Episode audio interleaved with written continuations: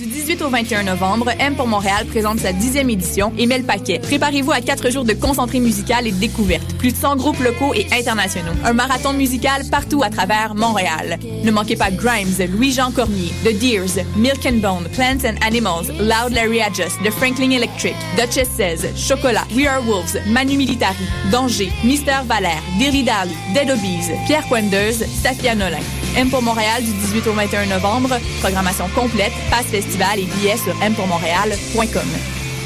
Les productions Nuit d'Afrique invitent tous les artistes de musique du monde au Canada à s'inscrire à la dixième édition du Célidor de la musique du monde. Ce prestigieux concours vitrine est une chance unique de vous faire découvrir et de remporter de nombreux prix. Vous avez jusqu'au 15 décembre 2015 pour soumettre votre candidature. Faites vite, les places sont limitées. Pour plus d'informations, célidor.com.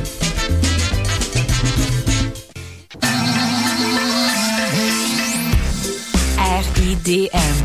140 films, deux rétrospectives, Des ateliers, des rencontres des installations, des soirées festives, et une salle interactive. le meilleur du cinéma du réel. La 18e édition des rencontres internationales du documentaire de Montréal. Du 12 au 22 novembre. ridm.qc.ca. Mondial Montréal, c'est une occasion festive de se rassembler sur des rythmes endiablés aux sonorités métissées. Cette année marque le cinquième anniversaire de l'événement et il fait de ça, globalement parlant, avec des artistes venant de l'Algérie, du Madagascar, d'Israël, du Brésil, du Chili et plus. Alex Cuba, Samito, Florent Volant, Awa, Nanostern et plus feront vibrer Montréal. 4 jours, 7 salles, 12 pays, 34 artistes, offrez-vous un voyage autour du monde sans pour autant quitter le centre-ville. Pour des renseignements sur les après-midi gratuits, billets et plus, visitez Vous écoutez Choc pour sortir des ondes.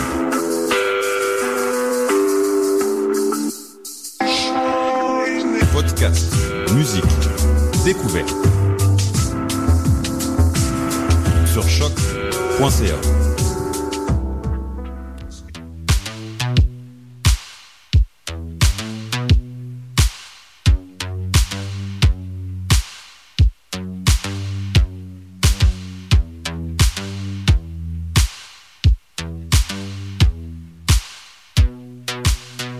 Bonjour auditeurs de choc, ici Félix Deschênes et vous écoutez Le Monde en Marge, émission hebdomadaire dans laquelle on s'attarde à des sujets d'actualité internationale qui, habituellement, ont été occultés par les médias québécois.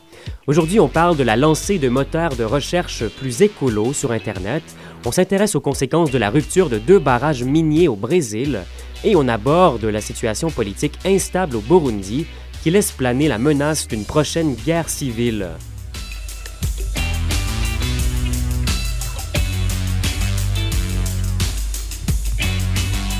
Et euh, je suis ravi de retrouver après trois semaines à l'écart notre collègue du Journal international à Lyon, Edmé Potet. Bonjour Edmé. Bonjour Félix, bonjour Charlotte, bonjour Clément. Et euh, comme à l'habitude, justement, je suis bien accompagné moi aussi en, en studio à l'UCAM, Clément Barguin et Charlotte Martinet. Bonjour à vous deux. Salut, Salut Félix, salut, salut Edmé, Edmé. ça fait longtemps. À l'émission, toujours.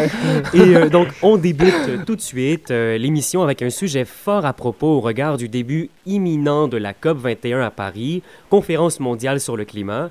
Donc, Edmé, tu nous parles d'un article du Journal international intitulé Les Google verts de l'Internet. Qu'est-ce qui se cache, Edmé, derrière ce titre étrange?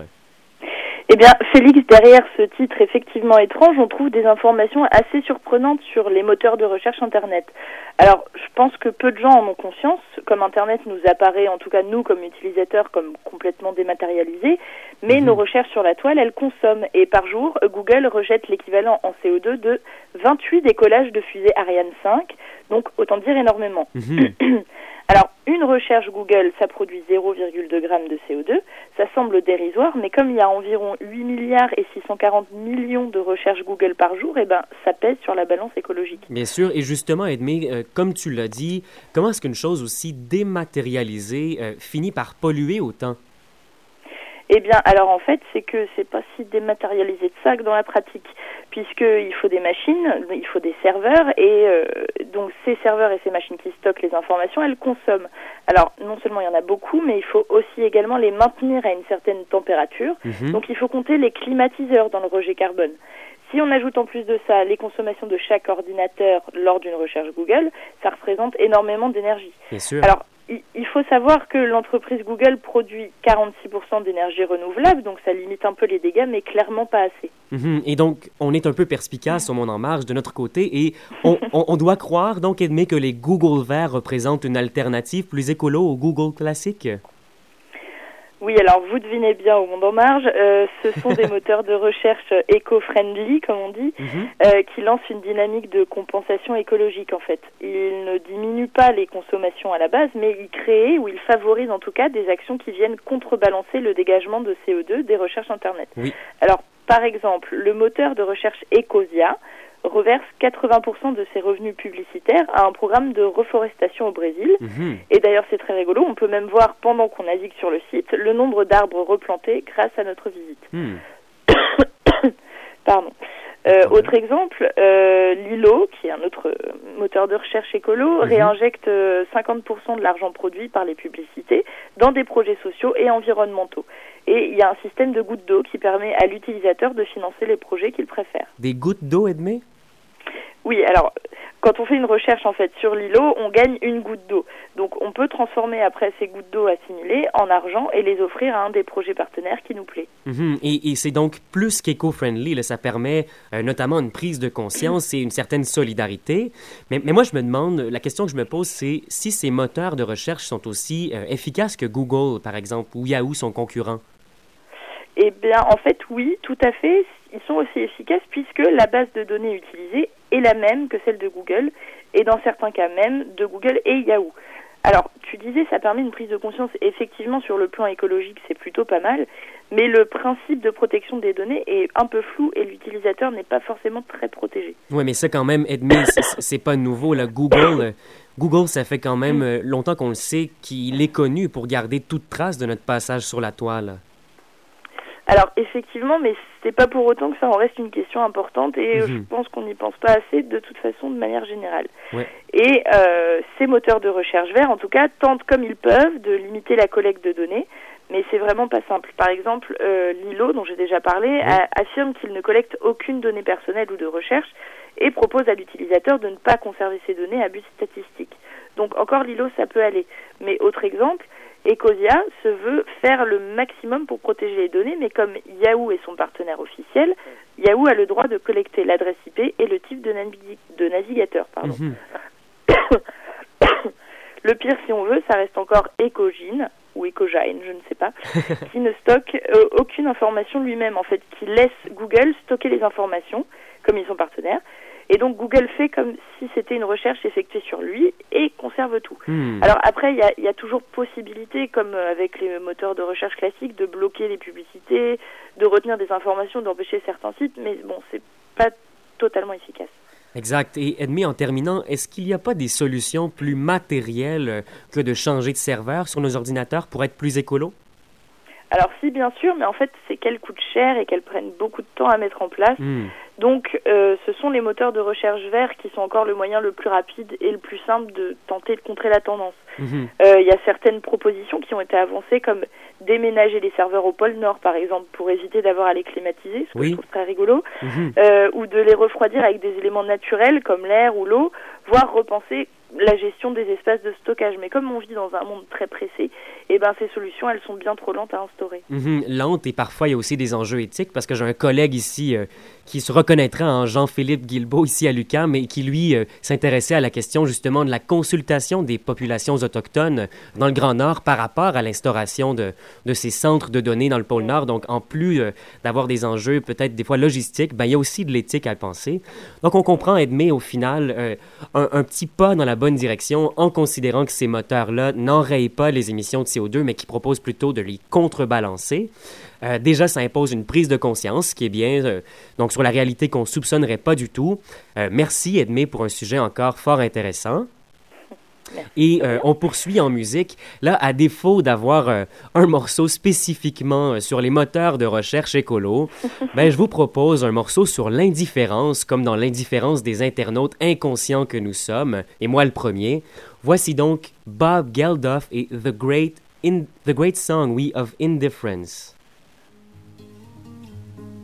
I don't mind if you go. I don't mind if you take it slow. I don't mind if you say yes or no.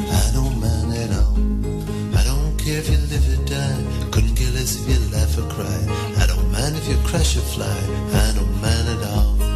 I don't mind if you come or go. I don't mind if you say no. Couldn't care less, baby, let it flow. Cause I don't care at all.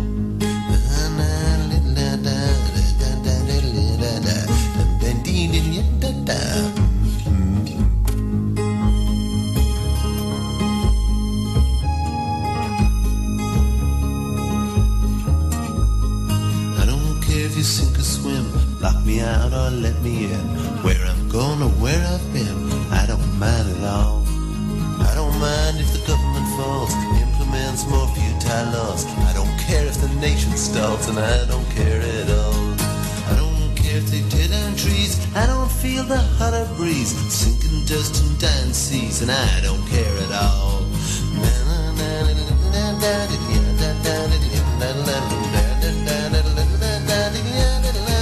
Let's go.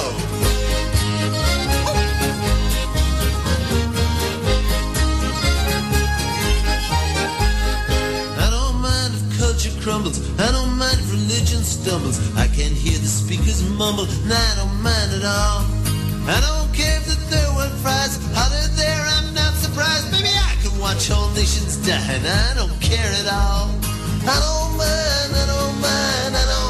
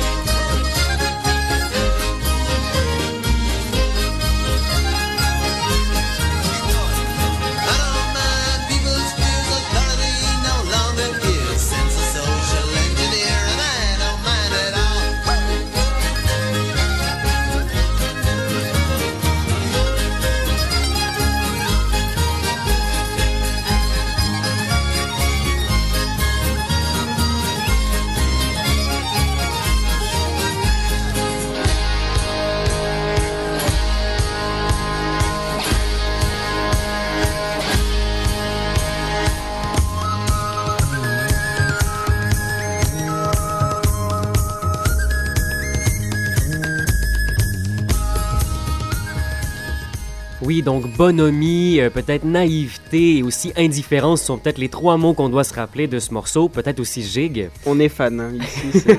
Oui, on, on voyait les collaborateurs qui dansaient ici en studio. Merci à Bob Geldof pour ce morceau. Maintenant, on passe au prochain sujet, très sérieux et plus sérieux celui-là.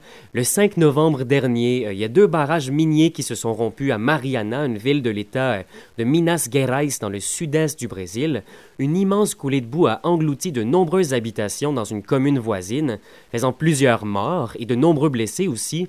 Ce serait euh, apparemment la pire catastrophe naturelle qu'ait connue le Brésil. Certains parlent même d'un Fukushima brésilien. Alors, euh, on a quand même parlé de cet événement-là dans les médias québécois, mais on va s'intéresser au monde en marge un peu plus en profondeur au sujet et surtout en parler à hauteur des victimes qui sont impuissantes. Donc, pour commencer, Clément, on pourrait peut-être rappeler de, de ce qu'il s'est passé précisément le jeudi 5 novembre. Alors oui, Félix, hein, l'accident s'est produit à 16h20, heure locale, entre les villes d'Ouro Preto et Mariana. Je n'ai pas un aussi beau accent que toi. hein. le, barrage minier où 25 personnes travaillent s'est brisé pour des raisons qui restent encore euh, aujourd'hui inconnues. Et dans un premier temps, l'entreprise minière Samarco, qui est détenue par le groupe minier brésilien Vale et l'anglo-australien BHP Billiton, a nié sa culpabilité, mais le 17 novembre, l'entreprise a reconnu le danger de ces installations.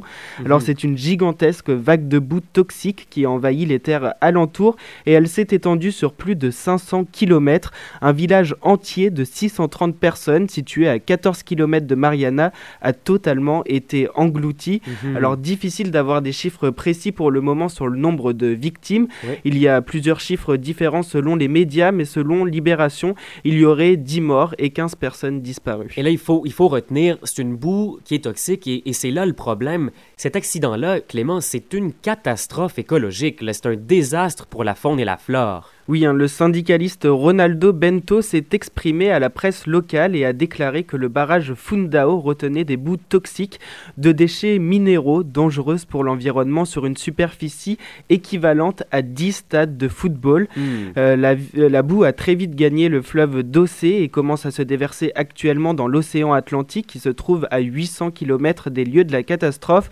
Ce sont plus de 60 millions de litres de terre qui sont contaminés. Dans le fleuve, des milliers de poissons sont morts et des- les terres recouvertes par le mélange toxique seront stériles pour de nombreuses années. Mhm, On comprend l'ampleur donc euh, des dégâts, mais là on se trouve euh, quelques semaines après la tragédie.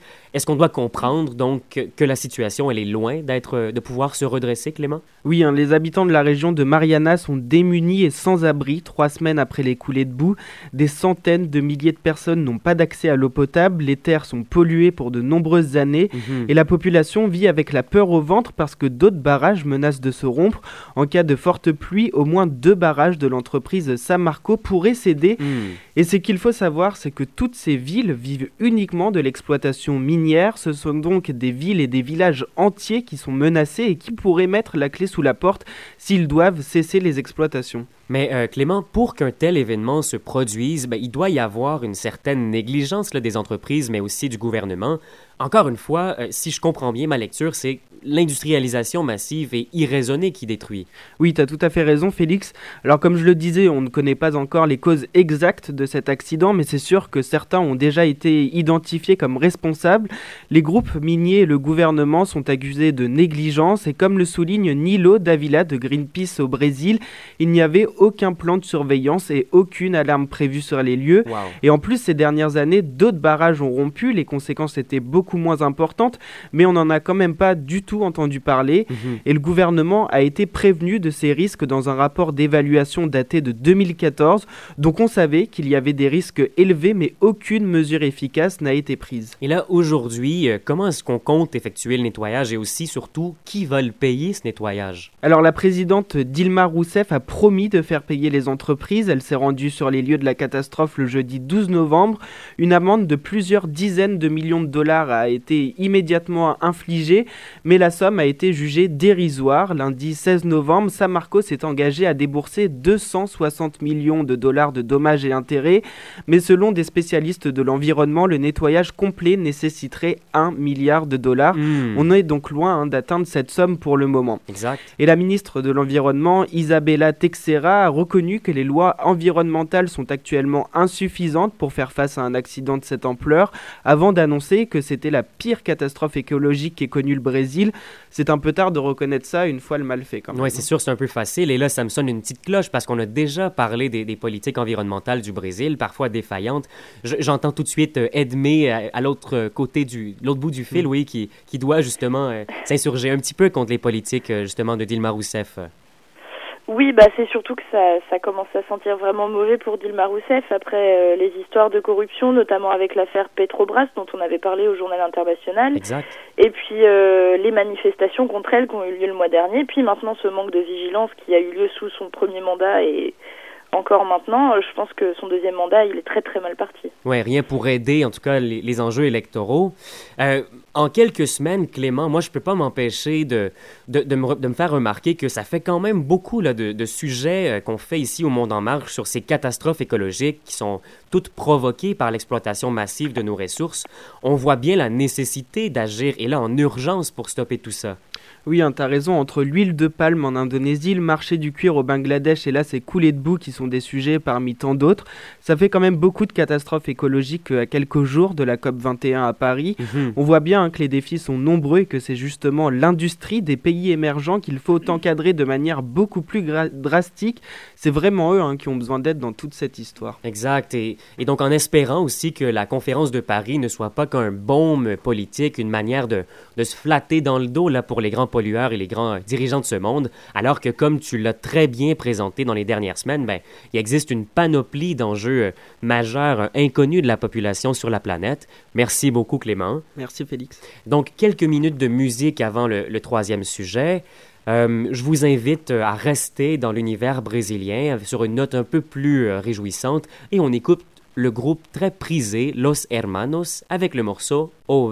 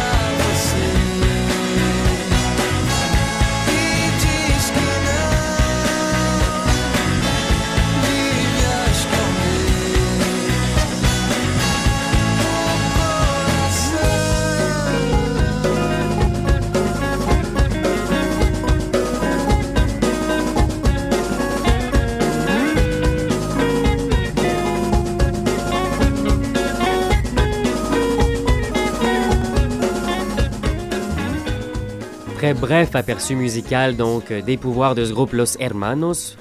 Euh, la semaine dernière, Charlotte, je me tourne vers toi maintenant ici en studio à l'UCAM. Ben, tu essayais de nous redonner un peu espoir. Là, et donc, quand je dis nous, c'est au plus pessimiste d'entre nous. J'en fais partie. Tu, nous as rappelé qu'il y a bel et bien des journalistes, des médias qui déploient tous leurs efforts pour intéresser leur public aux événements euh, qui se déroulent loin de nos territoires et de nos intérêts occidentaux. C'est précisément la, la mission que- qu'on poursuit ici, euh, humblement, faut le dire, euh, à chaque semaine au Monde en Marge. Donc, parmi ces, ces pays, oui, dont on parle peu, tu as décidé aujourd'hui de nous parler du Burundi, un petit pays de l'Afrique des Grands Lacs, peuplé de 10 millions d'habitants, où la situation politique dégénère depuis plusieurs mois, et là, elle menace de se transformer en une nouvelle guerre civile. Oui, c'est ça, Félix. Depuis l'annonce de la décision du président burundais Pierre Nkurunziza en avril de briguer un troisième mandat de cinq ans, contrairement à la limite des deux mandats normalement fixés par la Constitution, la situation au Burundi n'a cessé d'empirer. Plus de 200 morts et 200 000 déplacés jusqu'à présent, vagues d'assassinats ciblés, détentions arbitraires, meurtres de civils, traces de torture, forces de l'ordre et opposition lourdement armée, l'escalade de la violence depuis le mois d'avril au Burundi a en effet l'allure d'un début de guerre civile. Mhm. Des ONG comme l'International Crisis Group ou Amnesty International, les journalistes présents dans la région et aussi les représentants de l'Union européenne et le secrétaire général de l'ONU Ban Ki-moon craignent le pire. Ils craignent de voir un scénario se répéter, celui du conflit ethnique qui a déjà plongé le pays dans, la guerre dans une guerre civile Mhm. de 93 aux années 2000. Oui. Et d'autres comparent aussi cette situation à celle qui prévalait avant le génocide des Tutsis au Rwanda à la même époque. Mhm. Et pourtant, euh, Charlotte, le le Burundi, ben, c'est une république qui se dit démocratique. C'est un régime présidentiel multipartite. Donc, comment est-ce qu'on s'explique qu'on en arrive là aujourd'hui? Eh bien, tout d'abord parce que depuis le début de l'année, le président Pierre Nkurunziza ne veut rien entendre. Il est plus que jamais décidé à se maintenir à la tête du pays pour un troisième mandat et ne semble avoir que peu faire de l'impopularité de sa décision au sein d'une grande partie de la population, mais aussi à certains égards au sein même de son propre gouvernement. Mhm. L'illégalité de cette démarche ne semble pas euh, l'inquiéter non plus. Oui, c'est ça. Comme tu as dit au début, a- la constitution du Burundi, elle interdit là, pour un chef d'État de dépasser deux mandats de cinq ans. Exactement. Et en mars déjà, il avait mené un projet euh, de révision de la Constitution très controversé qui Mhm. n'a pas été adopté à une voix près par l'Assemblée nationale burundaise, mais cela ne l'a pas fait reculer. En avril et en mai, les manifestations se multiplient et sont violemment réprimées par la police burundaise qui tire sur les opposants. Hmm. La Cour constitutionnelle, constitutionnelle valide tout de même sa candidature et il est proclamé vainqueur de l'élection présidentielle avec plus de 69% des voix le 21 juillet, même si l'opposition a dénoncé des fraudes dans le scrutin et bien sûr accusé le président d'enfreindre la Constitution. Mhm. Donc en plus de huit mois, le président burundais n'a jamais montré de réelle volonté de trouver une issue pacifique à cette crise et refuse de dialoguer avec ceux qu'il qualifie d'insurgés, tous ceux qui s'opposent à lui. Mhm. Et Charlotte, face à cette fermeté et à la violence des répressions, est-ce qu'on doit comprendre que la révolte de l'opposition ben, s'est essoufflée avec un peu le temps? Et non, au contraire, c'est d'ailleurs ce qu'explique la journaliste Anna Midou dans un éditorial paru sur le site sénégalais Teranga Web et traduit dans les pages du Courrier international ce mois-ci. Mhm. Ce n'est plus seulement une jeunesse qui se dresse pour recouvrer une souveraineté démocratique usurpée par un homme et un clan, mais une véritable résistance armée, organisée et prête à en découdre, écrit-elle. Elle ajoute également que la disparition dans la nature du général Godefroy Nyomar, auteur d'un coup d'État manqué contre le président Nkurunziza le 13 mai, Mhm. et le degré de professionnalisme par lequel certains euh, proches du président ont été tués, laisse croire que le Burundi est aux portes de l'enfer de la guerre civile, Mhm. aux exactions du pouvoir, succède celle du camp d'en face, les deux parties rivalisent dans la création des conditions d'un équilibre de la terreur. Mhm. Donc, à quelque part, ce qu'elle explique, c'est que les assassinats ciblés de figures importantes, euh, à la fois du, du côté du régime et de celui de l'opposition, ont largement encouragé la violence, c'est ça? Tout à fait. Seulement maintenant, on ne peut plus vraiment dire que les assassinats soient nécessairement ciblés. En, partie, en particulier dans la capitale, à Bujumbura, la police ouvre le feu sur l'ensemble des quartiers dits contestataires. Alors au début du mois, le chef de l'État a toutefois posé un, un ultimatum, un drôle d'ultima- d'ultimatum. Mhm. Il a donné cinq jours à ses opposants pour poser les armes en échange d'un dialogue national et d'une amnistie à tous. Mais le Monde rapporte, le journal Le Monde rapporte qu'aussitôt l'ultimatum expiré, donc cinq jours, c'est dérisoire, Mhm. celui-ci a directement averti que la police serait désormais autorisée à user de tous les moyens dans les quartiers qui refusent de reconnaître sa légitimité. Wow, donc une hypocrisie du gouvernement. Mais ce qu'il faut vraiment euh, mentionner, ce qu'il faut retenir de cette histoire-là, Charlotte, et c'est ce qui inquiète aussi notamment la communauté internationale, c'est le virage ethnique que prend ce conflit. Parce que pour se justifier en quelque sorte, ben, le, le président euh, Nkurunziza, lui, qui fait partie de l'ethnie majoritaire du pays, du pays oui, euh, l'ethnie Hutu, laisse croire que son opposition vient essentiellement de l'ethnie minoritaire, les Tutsis. Et euh, donc c'est en partie contre eux là, que la répression elle est visée, c'est bien ça? Oui, c'est très important d'en parler car c'est entre autres ce qui laisse donc, comme tu l'as dit, craindre que cette guerre civile ne se transforme en génocide comme cela a pu être le cas pour les Tutsis du Rwanda en 94. Mhm. En fait, comme celle de son voisin, l'histoire du Burundi, elle est largement marquée par l'affrontement et les massacres perpétrés entre ces deux ethnies et c'est sur ces tensions, ces divisions que joue le gouvernement actuellement. Alors il faut comprendre que l'opposition au président, elle n'est bien entendu pas exclusivement Tutsi, mais c'est généralement dans les quartiers de la capitale où ils sont majoritaires, les quartiers dits contestataires, que l'opposition est bien euh, effectivement la, la plus forte. Même si certains proches du chef de l'État ont assuré à la communauté internationale qu'il n'y aura ni guerre ni génocide, le discours de ses représentants ces dernières semaines laisse clairement percevoir la menace d'une chasse à l'homme ethnique. Le, journal Le Monde a souligné un exemple, euh, le- les propos du ministre de la Sécurité publique, Alain Guillaume Bugnoni.